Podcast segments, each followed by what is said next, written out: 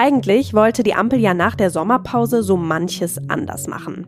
Die Streitigkeiten einmal hinter sich lassen, durchatmen und einen Fresh Start hinlegen, sozusagen in die zweite Halbzeit dieser Legislaturperiode. Aber die Pause, die ist nicht einmal ganz vorbei und schon kommt es zum nächsten Krach. Letzte Woche sollte das Wachstumschancengesetz von Finanzminister Christian Lindner auf den Weg gebracht werden. Das sieht vor, die Wirtschaft jährlich um rund 6,5 Milliarden Euro zu entlasten. Aber Familienministerin Lisa Paus von den Grünen legt ihr Veto ein. Ja, und damit hat sie sich nicht nur gegen die Koalitionspartner gestellt, sondern auch gegen Wirtschaftsminister und Parteikollegen Robert Habeck. Ja, darüber wollen wir heute sprechen, über den aktuellen Streit, über das Ende der Sommerpause, einen Vorausblick wagen, mit welchen Themen, mit welchen Streitigkeiten die Ampel wohl in den nächsten Monaten beschäftigt sein wird. Und das werde ich besprechen mit meinen Kolleginnen aus dem Berliner Hauptstadtbüro, Helene Bobrowski und Julia Löhr. Heute ist Mittwoch, der 23. August. Mitgearbeitet hat André Stump und ich bin Kati Schneider. Schön, dass Sie dabei sind.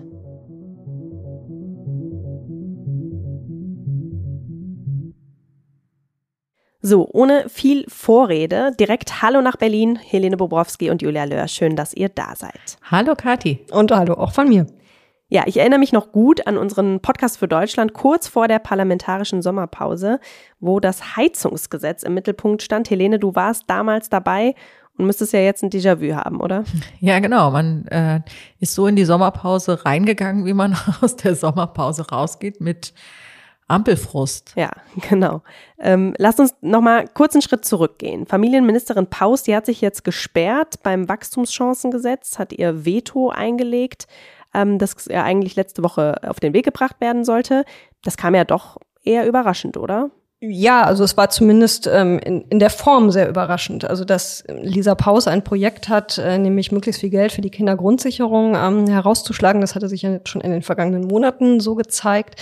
Aber eigentlich war dieses Wachstumschancengesetz, für das Finanzminister Christian Lindner, also FDP, federführend ist, soweit im Kabinett besprochen. Auch Wirtschaftsminister Robert Habeck war da mit d'accord. Also das war eigentlich alles geregelt und dass es dann auf einmal ja einen großen Knall gibt, weil Lisa Paus sagt, ähm, nee, dem stimme ich jetzt doch noch nicht zu, das war in der Tat überraschend.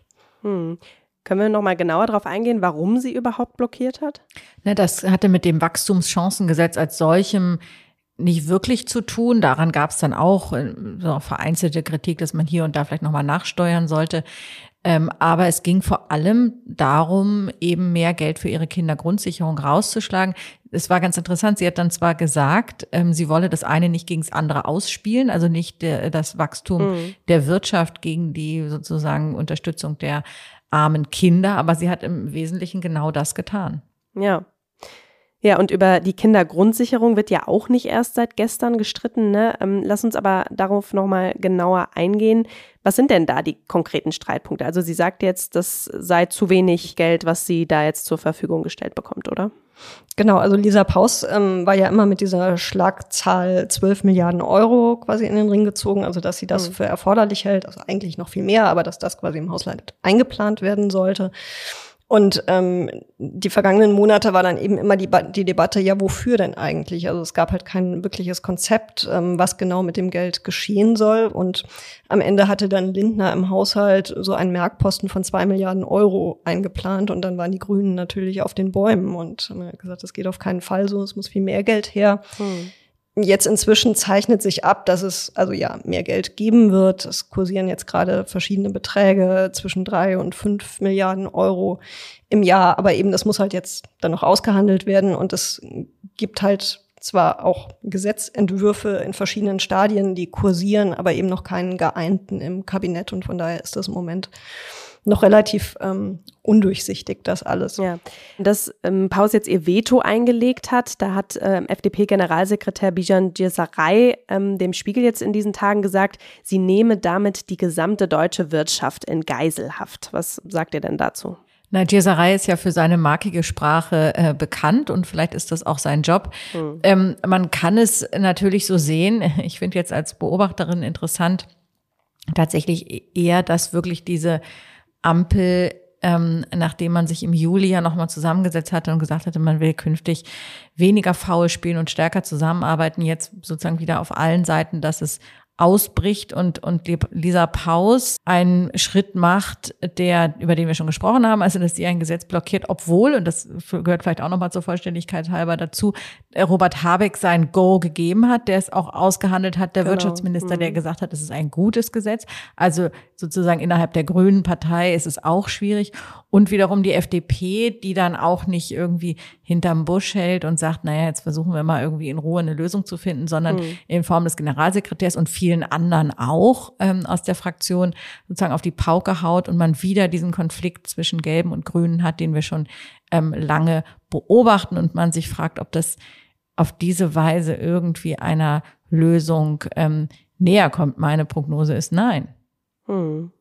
Ja, lass uns mal noch auf dieses Wachstumschancengesetz genauer schauen. Ist es denn jetzt das Gesetz, was wirklich der deutschen Wirtschaft, sage ich mal, die große Entlastung bringen kann? Nein, das ist es sicherlich nicht. Es ist ein Baustein von vielem, was jetzt nötig wäre, um die Wirtschaft zu stützen. Also vielleicht kurz zur Ausgangslage Deutschland hat derzeit eine stagnierende Wirtschaftsleistung. Der IWF, also der Internationale Währungsfonds, erwartet sogar für dieses Jahr ein leicht schrumpfendes äh, Bruttoinlandsprodukt. Und damit ist Deutschland unter den großen Industrieländern auf der Welt quasi das Schlusslicht. Also selbst die Brexit-geschädigten Briten schlagen sich da noch einen Ticken besser. Und deswegen, genau, wird jetzt viel darüber diskutiert, was geschehen muss. In diesem Wachstumschancengesetz ähm, sind Investitionsprämien vorgesehen für Unternehmen, die in den Klimaschutz und die, in die Energieeffizienz investieren, also etwas, was den Grünen ja eigentlich auch sehr wichtig ist. Es sind verbesserte Abschreibungsmöglichkeiten vorgesehen, also dass Unternehmen steuerlich schneller quasi davon profitieren, wenn sie bestimmte Wirtschaftsgüter anschaffen. Und ähm, es gibt natürlich auch Diskussionen darüber, was alles noch darüber hinaus geschehen müsse. Also dass es auch Impulse für die Bauwirtschaft bräuchte. Das hätte gerne die Bauministerin Clara Geiwitz. Also das ist klar, es ist nur ein kleiner Bestandteil. Es gibt ja auch noch viele weitere Fördertöpfe, den Klima- und Transformationsfonds, wo die ganzen hm. Zuschüsse für die neuen Heizungen und die Industrie herauskommen. Also es ist durchaus schon relativ viel Geld auch im Umlauf. Aber es besteht Einigkeit darin, dass man jetzt zusätzliche Impulse bräuchte und quasi dieser Weg, darüber den Unternehmen steuerlich Entlastungen zu verschaffen, ist eben einer, wo die FDP sagt, das wirkt auch etwas schneller als jetzt diese ganzen Zuschüsse, die erst umständlich beantragt werden müssen. Und wo aber natürlich dann die Grünen dann auch so ein bisschen sagen, na ja, aber warum sollen wir jetzt hier den Unternehmen helfen? Ähm, genau, wenn wir doch auch was für die Kinder machen wollen. Hm. Über dieses Veto von Paus gibt es ja jetzt von vielen äh, Seiten, von vielen Richtungen Entrüstung. Lässt sich denn irgendein Punkt finden, ähm, wo man sagen kann, ja, das ist nachvollziehbar, dass sie sich da quergestellt hat? Also ich finde, in dieser Form ist das eigentlich nicht zu rechtfertigen. Meine persönliche Meinung. Ähm, übrigens auch, also vielleicht nochmal zur Debatte innerhalb der Grünen Partei, die auch ganz interessant sind. Da gibt es auch viel Kritik an Paus. Ihr wird vorgeworfen, ähm, wieder mal äh, sozusagen kein Fingerspitzengefühl für die Situation zu haben. Mhm. Es gehen so ein bisschen die Berichte auseinander äh, intern, ob das eigentlich eine Flügelfrage ist nach der es zunächst einmal aussieht, weil diejenigen, die überhaupt Paus unterstützen, jedenfalls alle vom linken Flügel sind, wie auch Paus selber. Ähm, allerdings gibt es insgesamt eine große Zurückhaltung, was überhaupt Äußerungen angeht. Ich glaube, vielen auch der Parteiführung ist das Ganze sehr unangenehm. Äh, überhaupt natürlich sind diese Berichte über den Streit in der Ampel schaden auch immer den Grünen und ähm, so, also natürlich mhm. gilt es auch als Affront gegen Robert Habeck, der sich eben auch nicht durchsetzen konnte in dieser in dieser Frage innerhalb der Ampel äh, und innerhalb der Grünen vor allem. Also der Ärger ist groß und ähm, insofern hat Paus da, würde ich sagen, vielleicht unterstützt von einigen linken Grünen einen, einen Alleingang gemacht, der jetzt erstmal für Ärger sorgt und der muss erstmal ausgeräumt werden. Hm. Ja, jetzt hat ja Christian Lindner am Montag, glaube ich, war das, zur Kindergrundsicherung beim Tag der offenen Tür gesagt, es gebe einen Zusammenhang zwischen Kinderarmut und der Zuwanderung nach Deutschland. Mit dieser Aussage hat er sich aber auch keinen großen Gefallen getan, oder? Ja, also es äh, löst wieder Diskussionen aus, wobei ich das vielleicht auch eine ganz, ganz sinnvolle Diskussion finde. Also die Frage ist ja immer, was, was macht man denn mit Kindergrundsicherung oder was macht man grundsätzlich, um Kinder zu stärken und ihnen ja bessere Startchancen zu geben. Mhm. Und da gibt es halt unterschiedliche Ansätze. Ähm, das Konzept von der Kindergrundsicherung, zumindest das, was wir bislang darüber wissen, geht eher in die Richtung, man gibt den Familien mehr Geld, ähm, vielleicht dann auch in der Hoffnung, dass sie damit Nachhilfestunden oder wie auch immer geartete andere Förderungen ähm, für ihre Kinder bezahlen. Und Lindner argumentiert halt eher oder die FDP argumentiert eher, naja, sollten wir nicht die Schulen ähm, und die ja, Bildungseinrichtungen stärken, um eben auch Kindern Chancen zu ermöglichen, die vielleicht vom Elternhaus jetzt nicht ganz so gefördert werden und mhm. wo das nicht so gesehen wird. Und das ist auch das, was Ökonomen in dieser ganzen Frage sagen. Also die sagen auch, wenn Deutschland wirklich sich irgendwie für die Zukunft gut rüsten will und ähm, etwas für Kinder tun will, dann bitte, bitte in das Bildungssystem ähm, investieren. Also eben mehr, hm. mehr Betreuung, mehr Sprachförderung. Von daher, klar ist das jetzt eine vielleicht auch unangenehme Debatte, ähm, ob man ja dann jetzt gerade speziell dann Familien, ähm, die aus dem Ausland kommen, die erst vor ein paar Jahren äh, nach Deutschland gekommen sind, wo eben die Eltern die Sprache nicht so beherrschen und die Kinder auch nicht, ob man denen nicht durch etwas anderes als durch mehr Geld mehr helfen könnte. Ja. Ähm, jetzt hat sich ja auch SPD-Generalsekretär Lars Klingbeil gestern bei Markus Lanz geäußert und hat auch gesagt, man dürfe Kinderarmut nicht gegen Wirtschaftswachstum ausspielen. Es gäbe für beides genug Geld. Wir hören da mal eben rein. Das ist meine klare Erwartung, dass beide Gesetze jetzt im August geklärt werden. Und dann muss das das letzte Mal gewesen sein, dass sowas passiert ist.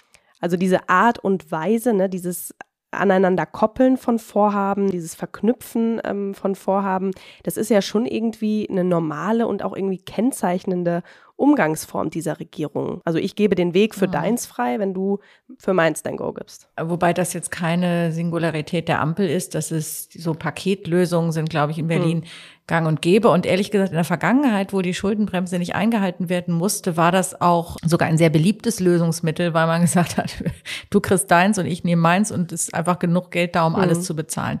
Das hat ja auch dazu geführt, dass einfach so wahnsinnig die Kosten für alles angestiegen sind. Und jetzt ist es insofern eine neue Situation, als halt die Mittel begrenzt sind und man jetzt sagen muss, es geht halt nicht mehr alles, nicht mehr jeder kann seins machen, sondern man muss ähm, eben bestimmte Entscheidungen treffen. Insofern ist diese, natürlich haben Kinder mit Wirtschaft jetzt erstmal nicht direkt was zu tun. Ja, ähm, gibt natürlich auch Leute, die da eine Verbindung herstellen und sagen, wenn das Wirtschaftswachstum steigt, haben alle mehr Geld, haben auch arme Familien mehr Geld. Ähm, das ist sicherlich generell stimmt das im Einzelfall manchmal schwierig.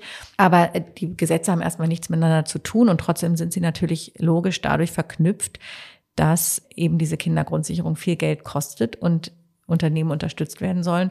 Und wenn Geld gespart mhm. werden soll oder jedenfalls nicht mehr unmäßig, übermäßig viel ausgegeben werden soll, dann muss man Entscheidungen treffen und Prioritäten setzen. Ja, das würde ich nochmal unterstreichen, auch mit vielleicht einer Zahl. Also die allein die ganzen ähm, Kredite, die wir während der Corona-Pandemie und jetzt auch nach dem Kriegsbeginn äh, in der Ukraine aufgenommen haben, um die Energiepreise abzufedern, die müssen ja auch irgendwann zurückgezahlt werden. Und da gibt's Berechnungen, wonach das in den 30er Jahren, also in nicht allzu ferner Zukunft, einen zweistelligen Milliardenbetrag jedes Jahr aus dem Haushalt kosten wird. Also Geld, was dann eben auch für andere Vorhaben nicht zur Verfügung stehen mhm. wird. Und deswegen sehe ich dieses ähm, Narrativ, was es jetzt gerade bei der SPD, aber auch bei den Grünen ähm, sehr verbreitet ist. So, naja, aber wenn wir eben, wenn wir die Schuldenbremse aussetzen, dann können wir ja alles finanzieren und dann ist für alle Geld da, für die Unternehmen und für die Kinder und alles wird gut.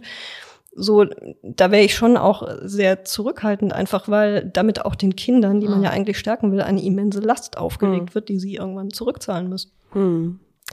Ja, abschließend nochmal zu beiden ähm, Themen, Kindergrundsicherung und Wachstumschancengesetz. Ähm, glaubt ihr denn jetzt auch mit ähm, Blick darauf, dass nächste Woche die Klausur in Meseberg ist, ähm, dass es da zu einer Einigung kommt? Also wenn ich es richtig verstanden habe, dann wird beides nächste Woche in Meseberg auf der Tagesordnung stehen. Und ähm, ja, ich glaube, die nach dem Chaos der vergangenen Woche verspüre ich da zumindest äh, auch eine große Bereitschaft, äh, stand jetzt, dass es dann auch eine Einigung geben mhm. wird. Dann ist immer die Frage bei der Ampel, wie lange die Einigung dann hält, ja, weil es geht dann ja in allen Fällen immer noch ins parlamentarische Verfahren und da wird ja gerne mal wieder ein Sack aufgemacht und alles wieder mhm. neu verhandelt.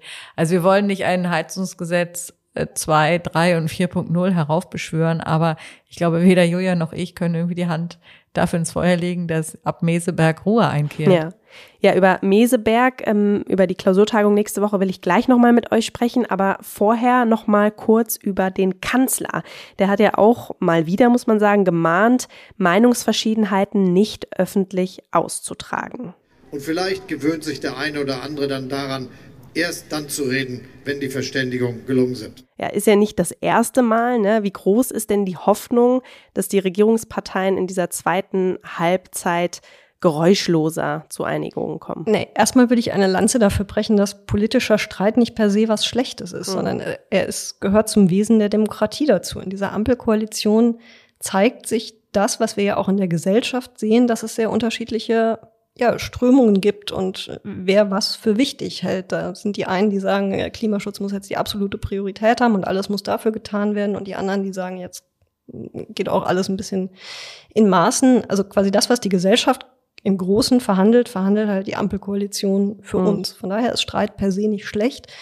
Er sollte halt nicht dazu führen, dass es A beleidigend wird, was es in den vergangenen Monaten oft geworden ist, also dass sich die Ampelpartner quasi da gegenseitig wirklich beschimpfen und ja, beleidigen. Und er sollte halt konstruktiv sein. Also es sollte dann halt irgendwann eine Lösung dabei rauskommen und eben nicht alles mit allem miteinander verbunden werden. Und da bin ich tatsächlich ein bisschen skeptisch, ob das so gelingt. Also wir sehen das jetzt auch schon in anderen Politikbereichen. Mhm. Und zum Beispiel, was jetzt äh, das Thema Mietrecht angeht, da möchte gerne die SPD ähm, Verschärfungen haben, einen größeren Schutz der Mieter. Das müsste aber der FDP-Justizminister umsetzen. Der ist nämlich dafür zuständig, weil das sein Gesetzesgebiet quasi berührt.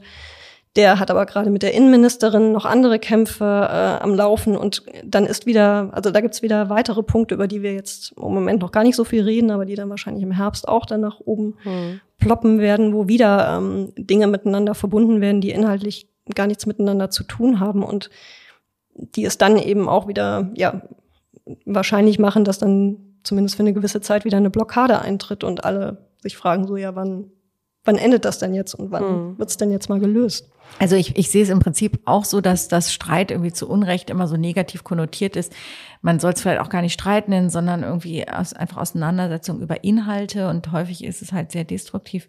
Bei der Ampel, das, das ist das Problem. Das Problem ist nicht die Auseinandersetzung, aber vor dem Hintergrund der, der großen Krisen, die wir haben, ja, also Migrationszahlen, Asylbewerberzahlen steigen immens an.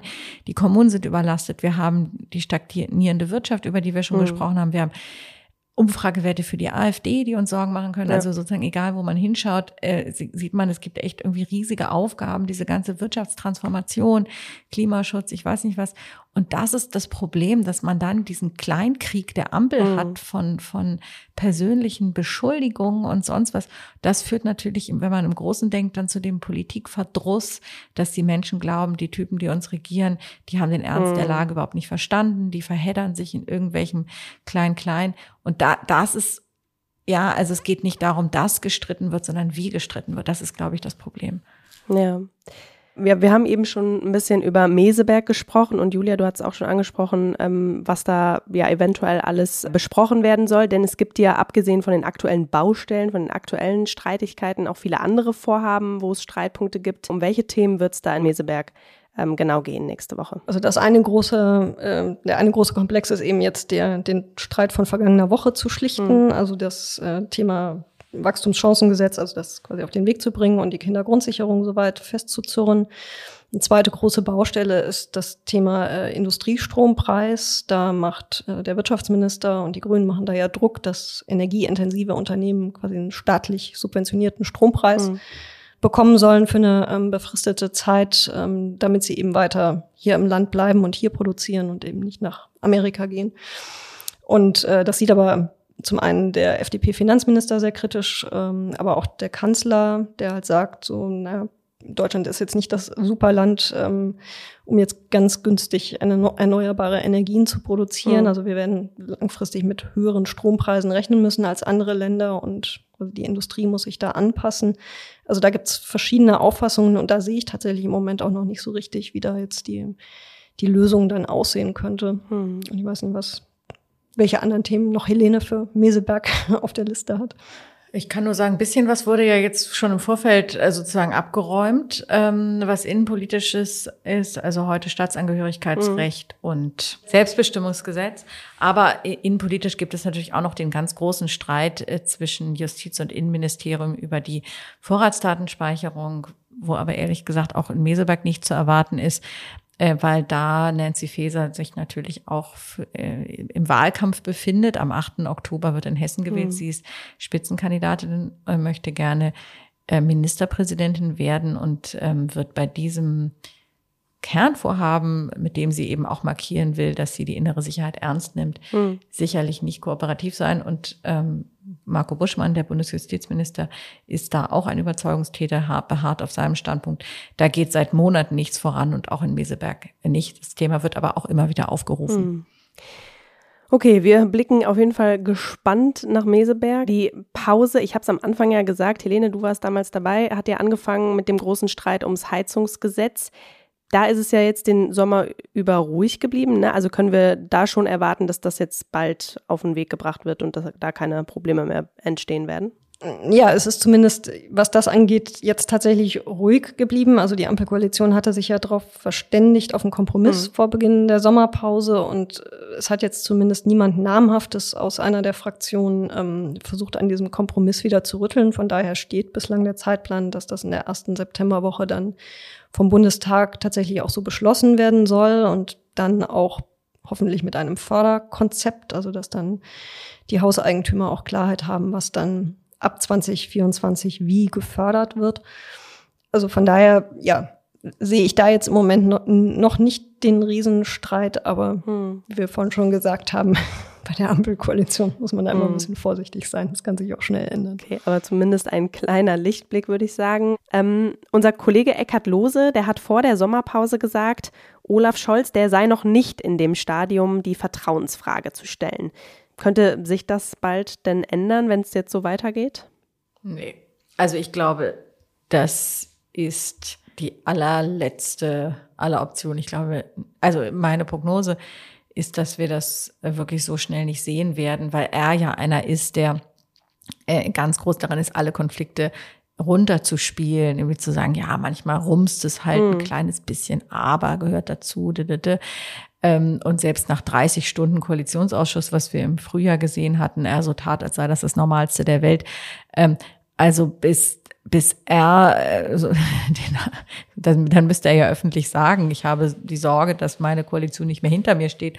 Und da er, er spricht ja eigentlich nur davon, vom sozialdemokratischen Jahrzehnt und von seiner als sicher geltenden Wiederwahl und so, die die Umfragen jetzt derzeit so nicht mhm. hergeben, ähm, halte ich das für, also man würde vielleicht objektiv sagen, könnte passieren angesichts des, des Zustands der Ampel, aber dass Olaf Scholz das machen wird, halte ich für sehr unwahrscheinlich. Ja, also würde ich auch voll zustimmen. Ich sehe auch nicht, ähm, also genau, warum er das jetzt tun sollte. Eben die Versuche sind ja eher die, quasi die, dass es wieder eine etwas positivere Erzählung dieser Ampelkoalition geben soll, auch in der Hoffnung, dass das dann bis zur nächsten Wahl dann sich vielleicht auch in der Gesellschaft wieder mehr durchsetzt und also quasi jetzt diese Koalition auch wirklich platzen zu lassen, daran hat keiner der Beteiligten ein Interesse, weil sie stehen alle nicht gut da, so wie es gelaufen ist. Ja.